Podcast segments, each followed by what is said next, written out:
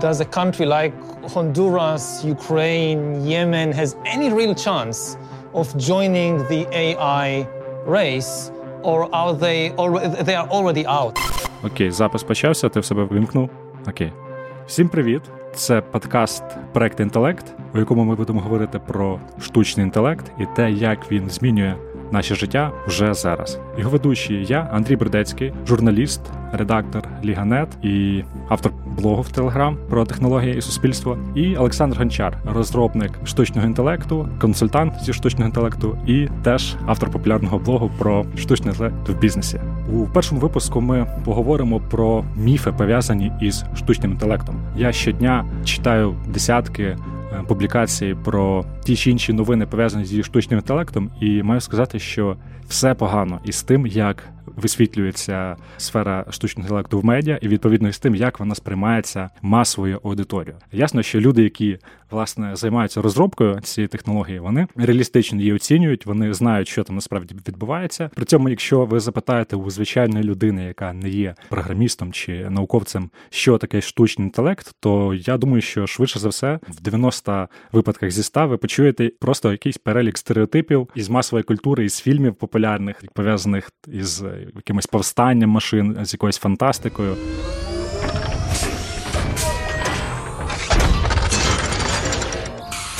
І все це насправді дуже далеко від реальності. Так і є те, що нам е, розказують на телебаченні, в деяких блогах, книгах, кіно, воно дуже сильно відрізняється від того, як е, штучний інтелект працює, а він дійсно працює. І якщо говорити про таку суху наукову точку зору, то штучний інтелект взагалі поділяється на три основні групи, і одна з них називається вузький штучний інтелект, Narrow Artificial Intelligence, і це насправді це те, що ми вже бачимо просто навколо нас, коли ми даємо команди нашому телефону, наприклад, Siri в айфоні, це вже розпізнавання голосу, розпізнавання команд, і це такий вузький, може не дуже розумний штучний інтелект, який лише вміє слухати та перекладати нашу мову на якісь е, дуже прості команди, але це вже штучний інтелект. Те саме, коли ми друкуємо, те саме, коли ми шукаємо щось в інтернеті, ці алгоритми може вузькі але вже достатньо розумні, працюють досить добре. Можна я сформулюю тоді, щоб це було в явному вигляді. Як саме звучить міф? Я думаю, перший міф, з якого варто почати розмову про штучний інтелект, це те, що штучний інтелект це якоюсь мірою копія людського інтелекту. Я думаю, це пішло із самого початку цієї індустрії, цієї сфери досліджень, е, мабуть, із середини ХХ століття, коли дійсно перші програми е, в цій сфері це були програми, які якимось чином е, моделювали рішення людські, тобто якісь когнітивні функції людського мозку. Так і в масовій культурі у фантастичних книгах, у фільмах штучний інтелект якраз таким чином і зображується дуже часто, тобто як як якийсь аналог людського інтелекту, який просто втілений там на на мікросхемах, на, на комп'ютерних системах. Коли ти кажеш про скопіювати людський інтелект, це не така то й погана ідея, і тому що ось ця друга група штучного інтелекту називається General Artificial Intelligence. Тобто, по суті, це задача полягає в тому, щоб скопіювати наші основні когнітивні та фізичні можливості. Тобто, це можливість там повністю говорити, слухати, читати, спілкуватися, обмінюватися думками, працювати, виконувати ці функції, комунікувати як фізичні функції, так і розумові функції. І все це, скажімо так, е, в одному пристрої, як у нас у людей, це все в одному пристрої. Тому це має якийсь сенс. Я правильно розумію, що ось цей Artificial General Intelligence, тобто загальний штучний інтелект, це є такий собі граль комп'ютерних наук, тобто е, мета, до якої всі йдуть, і не знаю, чи можна її досягнути взагалі, да? тобто чи можемо ми змоделювати з точністю до до 100% е, мозок людини і її е, процеси мислення, так? Так, є вчені, які працюють над тим, щоб взяти усі ці функції, про які ми поговорили, і зробити їх в десятки, в сотні, в тисячі разів краще краще, ніж це робить людина. Таким чином, це вже буде не вузький інтелект, не загальний general інтелект, а super intelligence.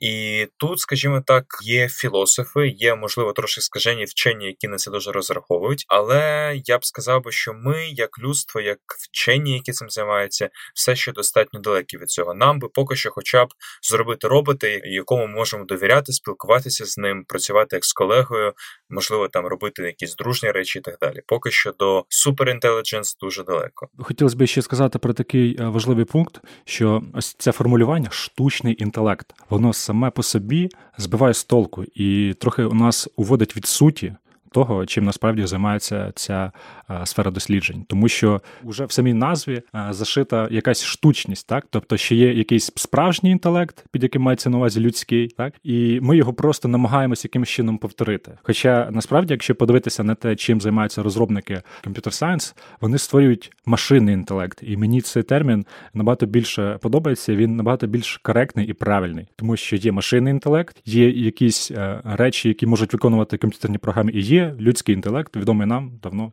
природній інтелект. І якщо уявити собі такі діаграми Вена, які перетинаються, так то якась частина задач, що з того, що вміють робити люди, щось із цього вже можуть вміти і машини. Так і при цьому спектр того, що вміють робити люди, мені здається, він не сильно розширюється за останні роки. А от спектр того, що вміють робити машини, якраз дуже швидко розширюється, в тому числі відбираючи якусь частину того, що могли робити люди тільки раніше, так але набагато цікавіше це інше, те, що не можуть робити люди, але машини з кожним роком починають могти. Ми попросили генерального директора з дослідження Сергія Купрієнка пояснити нам штучний інтелект як для бабусі. Взагалі, штучний інтелект сам по собі це дуже проста штука. Штучний інтелект е, відрізняється від там систем, наприклад, там часто путають машини навчання та штучний інтелект.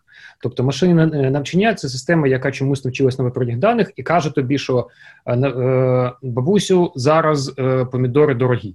Тому що я знаю на протязі останніх трьох місяців, що вони стоїли по коштували 25 гривень за кіло, а зараз чомусь 30 сьогодні. Треба почекати, не треба купувати. Оце машина навчання, наприклад. Або е, а штучний інтелект це коли е, система тобі каже: Я тільки що побачила, що помідори подешевшали прямо зараз, там не 5 гривень, і купила для тебе 5 кілограмів. От це тонка різниця між там будь-якими системами та штучним інтелектом, те, що штучний інтелект приймає, ну він якийсь робить екшен, він приймає рішення, і е, щось далі відбувається автоматично, вже без втручання людини. Саме простий, саме простий абсолютно приклад це коли перед камерою щось відбувається. Е, камера е, всередині себе дивиться сама своє відео, процесить його, вирішує там ну, достатньо складна нейронна мережа. Вона приймає рішення про вона не просто приймає рішення про те, що чи це людина, чи це собака бігає. А вона робить екшен. Вона або відправляє тобі е, нотифікацію в телефон, або ні. Абсолютно класичний штучний інтелект, тому що він е, проаналізував, прийняв рішення і зробив екшен. Все. Якщо це людина, то в тебе є нотифікація пушка. There is a person in front of your camera. Якщо це собака бігає, то в тебе пушки немає. Ну, ми робимо все для того, щоб її не було. Андрій, ось ти сказав дуже правильну штуку, що дійсно машини починають робити дуже дуже багато речей, які ну які по суті притаманні нам людям, яким ми звикли робити. Я думаю, ти як журналіст, ну увесь час бачиш в інфополі дуже багато різних новин про те, як цей штучний інтелект власне не просто робить нашу роботу, а по суті забирає якісь робочі місця, робить роботу цю краще за нас і так далі. Може, розкажеш про якісь кейси, які такі найголосніші або найцікавіші? Що скажеш? Ой, слухай, це е, взагалі е, болюча тема, тому що будь-яка новина, яка по суті, ну якщо розібратись, скажімо так. Програмісти навчили певну програму класифікувати дані там не 5% ефективніше, ніж це вона робила раніше. І з цього обов'язково зроблять е, жовті заголовки, типу е, завтра всі е, лікарі будуть звільнені, тому що якась там програма натренована в лабораторії, десь в Каліфорнії, навчилася класифікувати рентген-знімки там на 5% краще, ніж раніше. Мені здається, це такий трохи неправильний підхід, і він породжує ще один міф, важливий, про який ми зараз поговоримо. Це те, що штучний інтелект веде нас до масового безробіття. Тобто той процес, що машини все більше вміють робити із того, що раніше вміли робити тільки люди, е, він, звичайно ж, е, породжує таке бажання екстраполювати і сказати, що ну дивіться, сьогодні вони можуть вже там розшифровувати текст, наприклад, і ще щось робити, а значить, через 10-15 років ну взагалі вже не буде таких задач, які не може виконувати машина. Е, тут є нюанси. І з того, де дійсно може залишити без роботи е, людину програма. Свіжий приклад. Нещодавно у Microsoft звільнили порядка 50 новинних редакторів. Ви можете спитати, де в Microsoft працюють новинні редактори. Є сайт MSN.com, один із найпопулярніших порталів новин, агрегатор, який не розміщує власне контенту, але просто агрегує, підтягує популярні новини, тобто що цікавого відбулося за день. І саме формування ось цієї головної сторінки МСН це була задача живих новинних редакторів, які моніторили новини і підбирали на головну цього портала. Ну, ясно, що це робота, яка дуже схожа на те, що можна автоматизувати, її можна описати алгоритмом, і відповідно. В Майкрософті так і зробили, і звільнили під 50 новинних редакторів. Тепер головна МСН формується автоматично. Інший приклад популярний це кол-центри. Уже зараз багато кол-центрів автоматизовані. Це автоматизовані телефонні лінії, на яких е, програми можуть розпізнавати те, що говорять люди, і можуть е, навіть приймати замовлення в інтернет-магазинах. Я вже не говорю про такий зручний формат, як чат-бота, який був трохи перехайплений е, роки так чотири тому. А зараз потихеньку знайшов свою нішу, і в тому числі якась первинна обробка запитів від клієнтів. Це те, що теж дуже хорошо може виконувати програма. Якщо вже там дійсно щось нестандартне, там вже можна підключати е, людину. Ну і робота касирів це теж ще один з прикладів того, де можна з допомогою. Це, звичайно, не зовсім не схоже на той штучний інтелект, який е, зображується у фантастиці. Так, тобто, якщо ви побачите касу самообслуговування, це ну зовсім не не виглядає як якась фантастика. Більш схоже на фантастику магазини Amazon Go, де взагалі не треба сканувати ніяких штрих-кодів, просто береш товари і виходиш. А системи комп'ютерного зору бачать, що ти взяв. Найцікавіші кейси використання штучного інтелекту вони виникають не тоді, коли алгоритм повністю замінює людину, як, наприклад, ось Amazon Go, по суті, cashier-less супермаркети, де все робиться без охоронців, без касирів і так далі. А є цікаві випадки, коли штучний інтелект працює поруч з людиною і вони е, друг друга не доповнюють. Е, наприклад, є стартапи з українськими коріннями PeopleAI, і власне чим вони займаються? Вони допомагають продавцям у великих корпораціях продавати краще, продавати більше. І коли великі корпорації воронка продаж вона дуже дуже велика, то продавець і команда продавців їм дуже важко робити пріоритизацію deals, їм дуже важко вибирати правильні конкретні дії, е, стратегію продажів і так далі. І власне, е, що робить PPLI? Вони включаються у всю цю воронку продаж, вони аналізують всі угоди і сортують їх таким чином, щоб продавці вони концентрувалися на задачах, які скоріш за все призведуть до цього продажу, і не звертали уваги на угоди, які, наприклад, потенційно неприбуткові або де клієнт скоріш за все нічого не купить, та так само допомагають вибрати дії, які пришвидшать е, ці продажі. До речі, я читав, що у зв'язку із тим, що всі паттерни споживання людьми е, дуже сильно змінилися після обмежень, пов'язаних із коронавірусом, всі ось ці предиктивні моделі просто зламалися, тому що вони були обучені на даних е, в звичайних нормальних умовах, коли люди е, виходять з дому, ходять на роботу, їздять кудись відпочивати і так далі. І коли всі люди почали сидіти вдома, просто всі ці моделі ну почали показувати нерелевантні дані. Я думаю, це ще одна ілюстрація того, що все-таки машини не можуть повністю замінити в складних процесах е, людей, і дуже оптимальним виглядає взаємодія машини і людини. Тобто якісь речі, які е, набагато краще робить машина, та це обробка великих масивів даних, якась класифікація даних в великих об'ємах, краще робити машині. Якісь нестандартні речі пов'язані із розв'язуванням нештатних ситуацій, нових ситуацій. Тут поки що обов'язково потрібна людина. Тобто масове безробіття, як мінімум, скажімо так, у картині майбутнього, де більшість роботи виконують роботи і програми, там однозначно є дуже багато місця для людей. І Якісь люди будуть е, допомагати е, цим алгоритмам працювати, а якісь е, повинні власне робити ці алгоритми і займатися їх підтримкою. Давай згадаємо, що кожна індустріальна і технологічна революція, вона, скажімо так, переформатовувала ринок праці, але ну не приводила до якоїсь глобальної, дуже великої ситуації з безробіттям. Так, тобто ясно, що коли придумали паровий двигун, автомобілі, то мабуть там люди, які займалися пасажирськими перевезеннями на, на конях. Вони, мабуть, трохи втратили свій бізнес, але тим не менше зараз е, такої проблеми немає. Ну і кожна індустріальна революція породжує дуже великий запит на спеціалістів, які будуть виготовляти, підтримувати ці нові технологічні системи. Що із штучним інтелектом? Скажи, чи вистачить е, вакансій пов'язаних із штучним інтелектом на ті робочі місця, які заберуть у нас машини. Насправді є досить багато досліджень, які показують про те, що насправді штучний інтелект е, створює до трьох разів більше робочих місць, ніж він забирає. Давай подивимось на той самий кейс е, з кол-центром.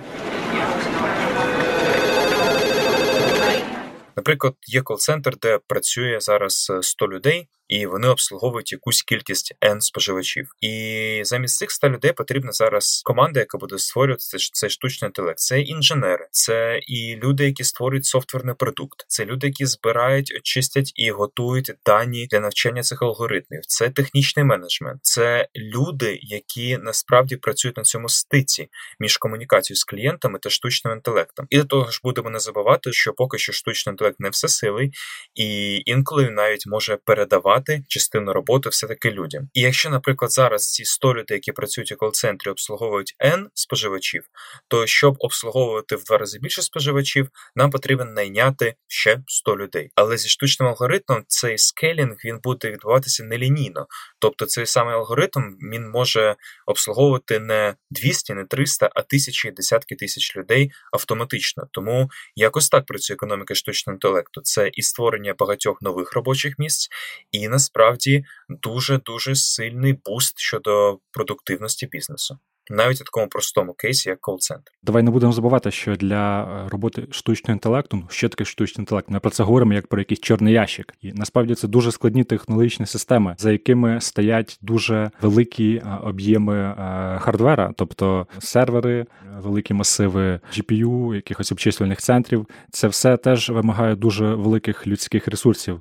Розробка, підтримання цих складних інфраструктурних систем. І, по-моєму, ринок праці просто переформатовується і я думаю, не пощастить людям, чия робота буде автоматизована найближчим часом. Так на деякий час вони будуть в такій складній ситуації, коли їм доведеться перелаштовуватись дуже швидко, щось щось нове освоювати.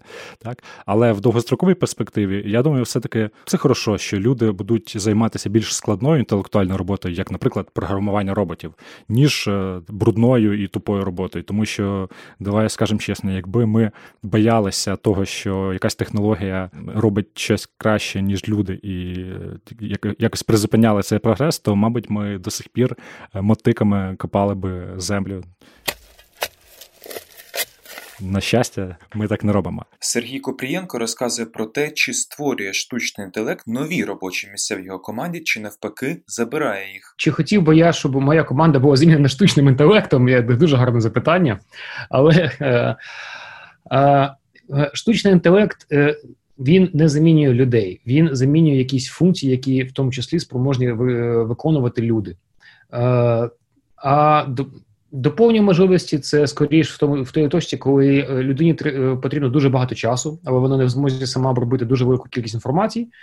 Тобто, там ми маємо доповнені можливості по факту, або ми можемо, або ми додаємо людині якусь е, знову ж таки якусь інформацію, яку вона сама не не, не в змозі отримати аби проробити. Наприклад, е, в системах навігації це може бути якась там, я не знаю.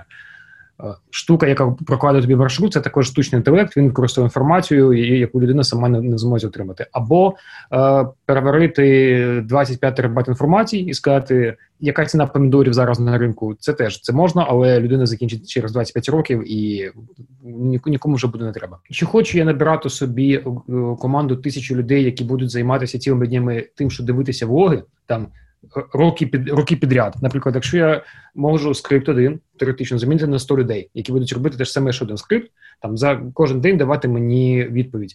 Е, У мене дуже просте запитання: скільки е, який буде терновер у цих людей, скільки вони протримуються над цією нудною роботою? І е, це питання тільки часу, коли вони скажуть, коротше, я наверное, пойду пошукаю щось поцікавіше на ринку попрацювати. Тому що на на нудну роботу ніхто не хоче йти працювати. Е, по-перше, по-друге, е, принципово, коли в тебе там е, продані перші 100 камер, це можна робити людиною. Коли в тебе е, мільйони камер продакшн, це неможливо робити. Тобто, тут я не знаю, де тут баланс, де заміни де доповнює, але це неможливо обробити цю цей обсяг інформації, неможливо обробити ніякою розумною кількістю людей. Дивися, штучний інтелект, як ми вже зрозуміли, може багато якої роботи виконувати краще за людей.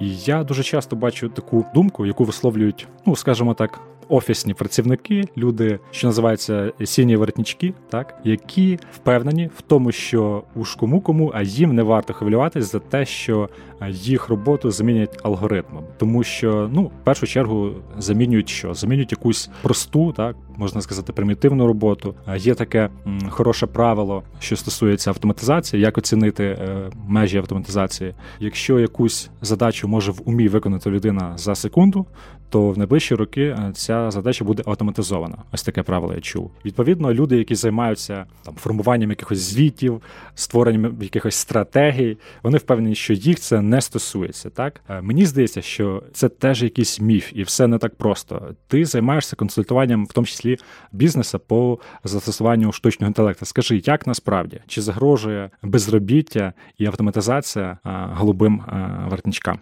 Ну, це дуже дуже дуже серйозний міф. Він полягає в тому, що поки що впровадження і розробка штучного інтелекту це дуже дуже недешева іграшка. Якщо ми говоримо про дійсне впровадження таке серйозної алгоритмізації на масштабі, це проекти на сотні тисяч доларів, а то й на мільйони. І якщо ми говоримо про такі професії, як ну умовно те, що називається розноробочими, це різні грузчики, працівники на складах, така можливо чорна, брудна робота, то там ще досі досі ефективно, коли працюють люди, які можуть платити дуже невеличкий погодинний рейд, і там роботизація ще поки що, ну скажімо так, не усюди, тому що це дійсно дорого. І люди, які зараз е, пробують роботизувати такі професії на складах, вони дивляться дуже дуже і дуже наперед. Але якщо ми подивимося на іншу сторону, наприклад, на такі дійсно інтелектуальні професії, як робота програміста, робота аналітика, робота лікаря і так далі, візьмемо, наприклад, аналітиків у хедж-фондах, тобто це люди, які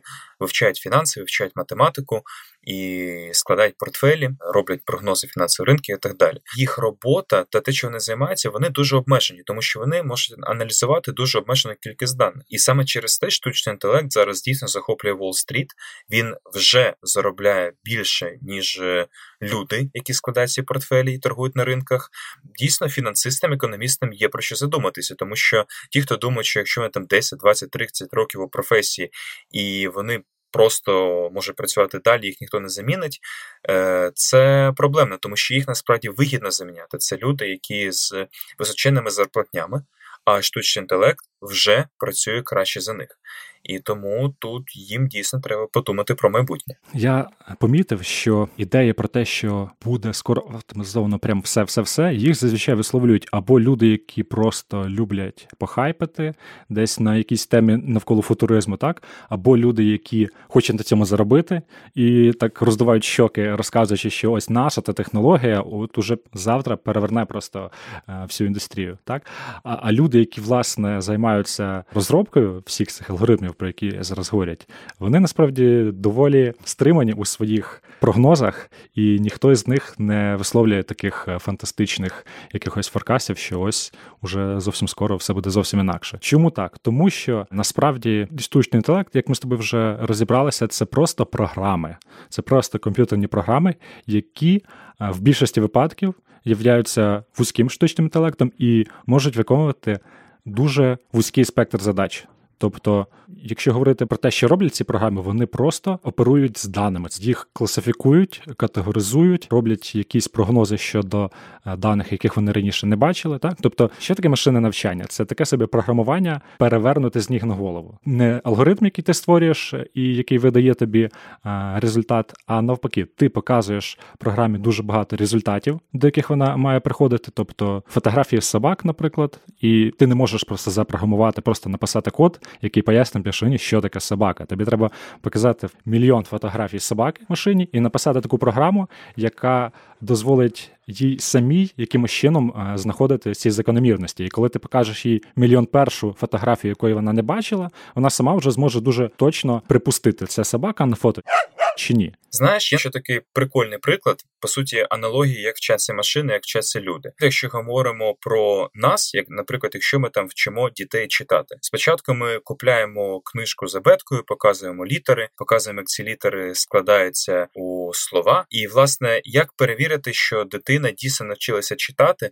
а не просто запам'ятала, що на такій-то сторінці буква А, а на такій-то сторінці буква Б. Власне, ця дитина має вийти кудись на вулицю, подивитися на вивіски чи на продукти в магазині і прочитати, що це є молоко, а це хліб. І власне, коли ми вчимо машину розпізнавати котиків і собачок, наприклад, ну працює так само. Ми збираємо якісь картинки, котиків і собачок, вчимо цю нейронну мережу, штучний інтелект відрізняти котиків від собачок, і після цього ми маємо взяти телефон, е, назнімати абсолютно нових фотографій у нас во дворі, і там алгоритм так само точно має розпізнати цих котиків і собачок.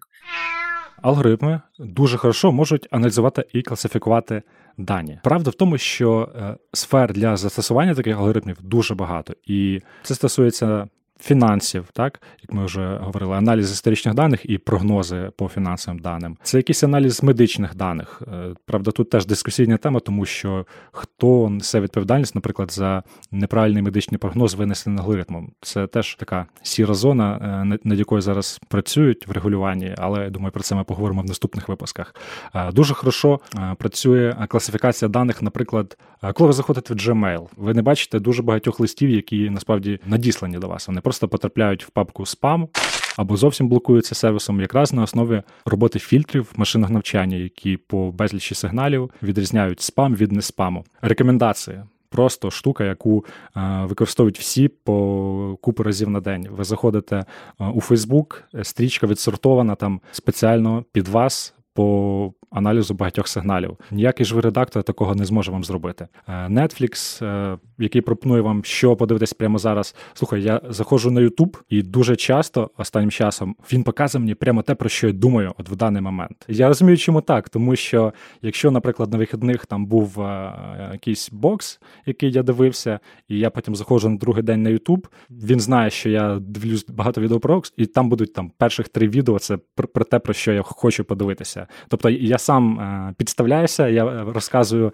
алгоритмам Ютуба про себе дуже багато. Він знає, чим я цікавлюсь. Е, ну але я я згоден на це. Я добровільно це роблю. Ось ніякий е, живий редактор ні на якому сайті не зможе зробити таку підбірку під мої інтереси. Але є дуже великий спектр задач, які називаються творчими задачами. Все, що пов'язано із генеруванням нових ідей, нового бачення, знов таки виходячи із означення, що роблять машини, вони оперують якимись е, закономірностями в даних, які вони вже бачили. Якщо перед ними поставити якусь нову задачу, з якою вони раніше не стикались, ну вони не зможуть вийти за рамки того, що вони вже знають. Так, давай поговоримо про таку сферу, як машинна творчість. Я проводив у себе в каналі е, опитування. Десь е, я знайшов згенеровані нейронкою картини і запостив їх. Там були е, згенеровані машиною і, і звичайні там здається експресіонізм. Найменше балів набрав варіант із дійсно згенерованою машиною картинкою. Тобто люди не змогли відрізнити, вони не змогли вгадати, яка із картин була згенерована машиною. Тут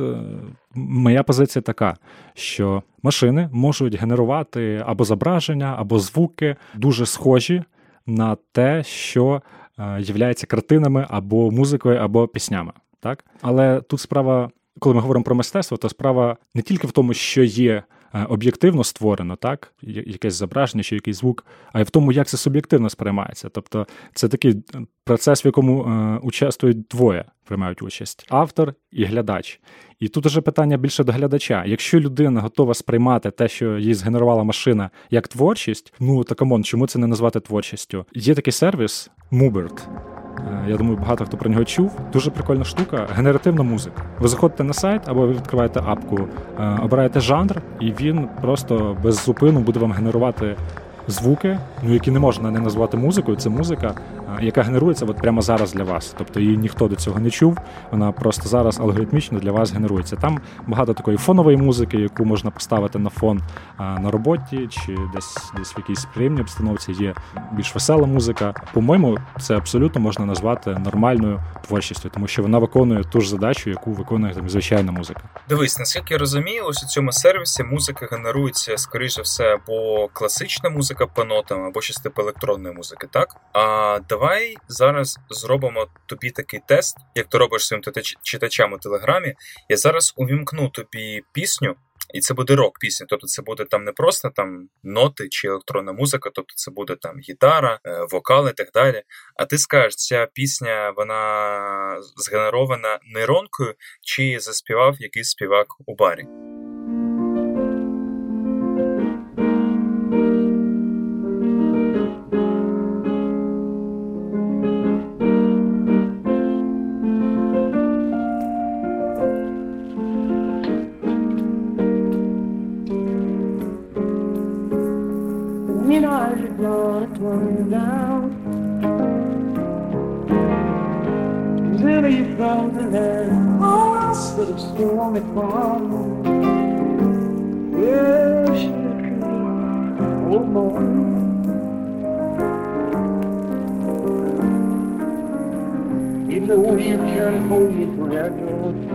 Inside of.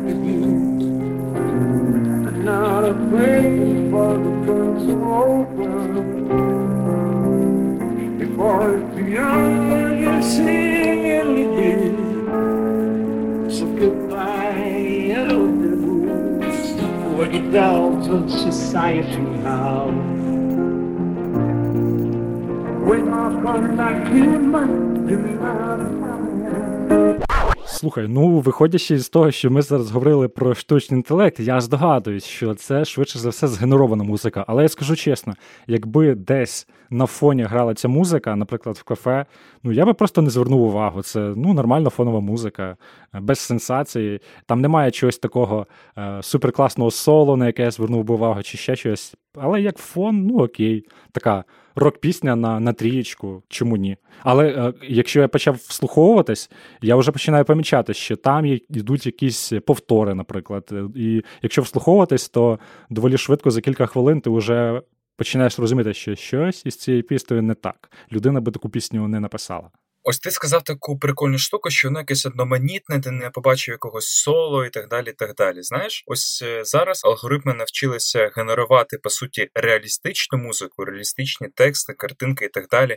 Тепер це залишилося поєднати лише системи рекомендацій, щоб е, якщо ти там шукаєш соло і звертав увагу на соло у інших піснях, то тобі буде генеруватися якесь прикольне соло. Якщо там хтось любить дуже експресійне мистецтво, то йому буде теж генеруватися такі самі картинки лишилося поєднати це із нейрочіпом від маска, і можна просто цілодобово слухати машинну музику і повністю відмовитися від е, спілкування з е, живими людьми. Е, до речі, ще сфери, в яких машини поки що не можуть замінити людину, це наука, це наука і бізнес, тобто ті сфери, в яких потрібно мислити, виходячи за рамки коробки, та? Тому що це якраз те, що хорошо вміють робити машини. Вони вміють хорошо класифікувати певні типи даних, певні категорії даних, придумати щось нове, вийти за рамки того, що вона вже вміє. Ну машина не зможе, якщо її на це не запрограмувати, і наскільки я знаю, щось поки що що немає якихось стартапів, створених штучним інтелектом. При цьому науковці використовують алгоритми штучного інтелекту для доповнення якихось своїх досліджень. Наприклад, буквально нещодавно масиві історичних даних із е, телескопа астрономи виділили 50 об'єктів, які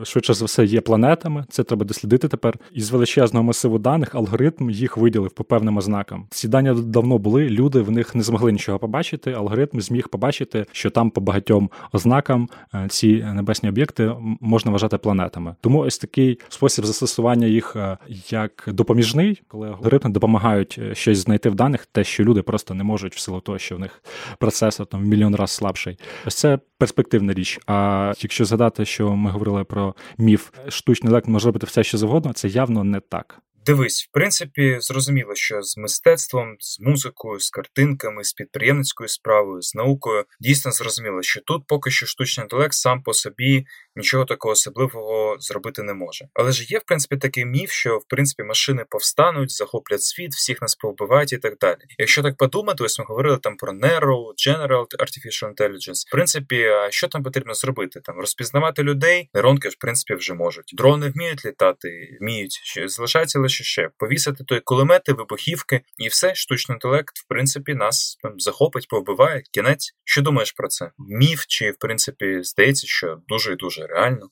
У мене одразу питання до себе так: звідки я чув про цю ідею? Хто цю ідею посіяв у наш мозок? Зразу згадується суперпопулярний фільм Термінатор, де повстали суперкомп'ютери Skynet. Пам'ятаємо, як починався цей фільм. І популярний фільм Космічна Одіссея Стенлі Кубрика, у якому бортовий комп'ютер теж е, вирішив е, жити своїм життям і не підкорятись людям, е, які його використовували. I am a robot. Щодо небезпеки, що комп'ютери нас всіх захоплять.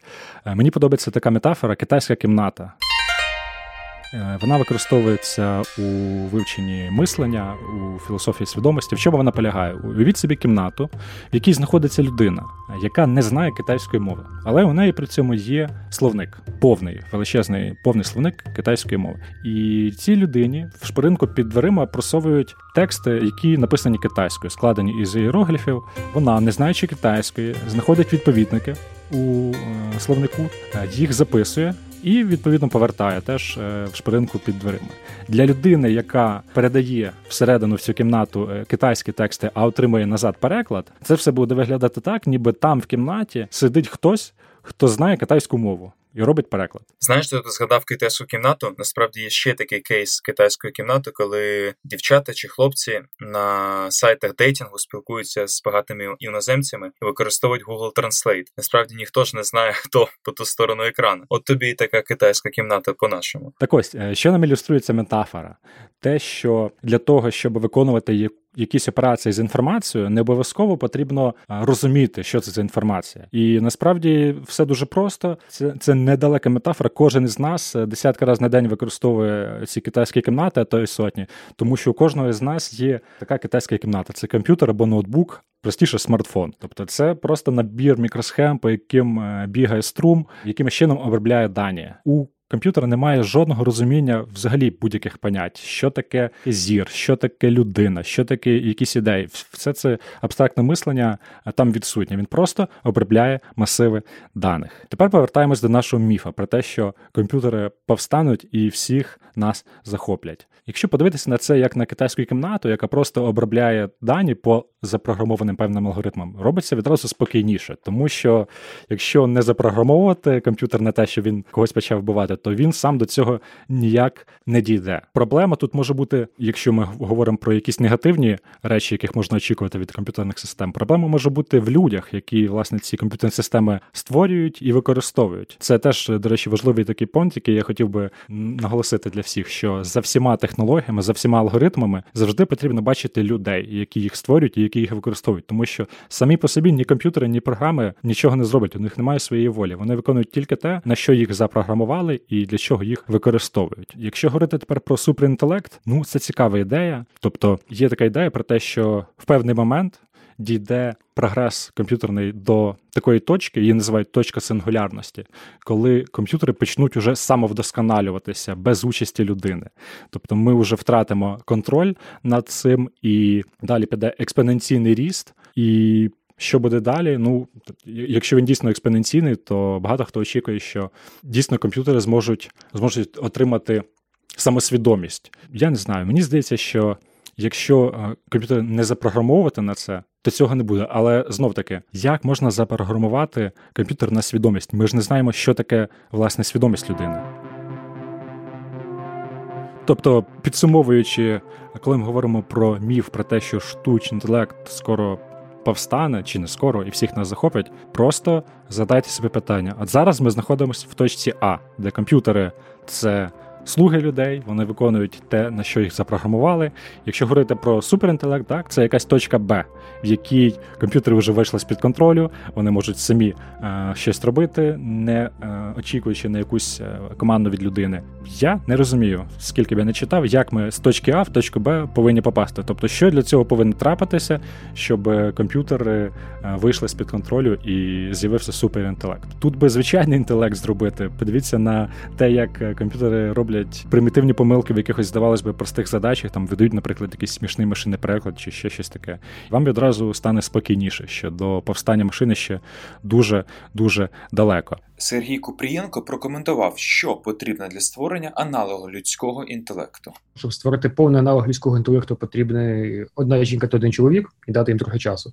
Але але якщо казати про штучний інтелект саме, то з одного боку, я е, особисто не вірю в те, що в найближчі там декілька десятиліть е, ми створимо штучний е, General AI в широкому сенсі.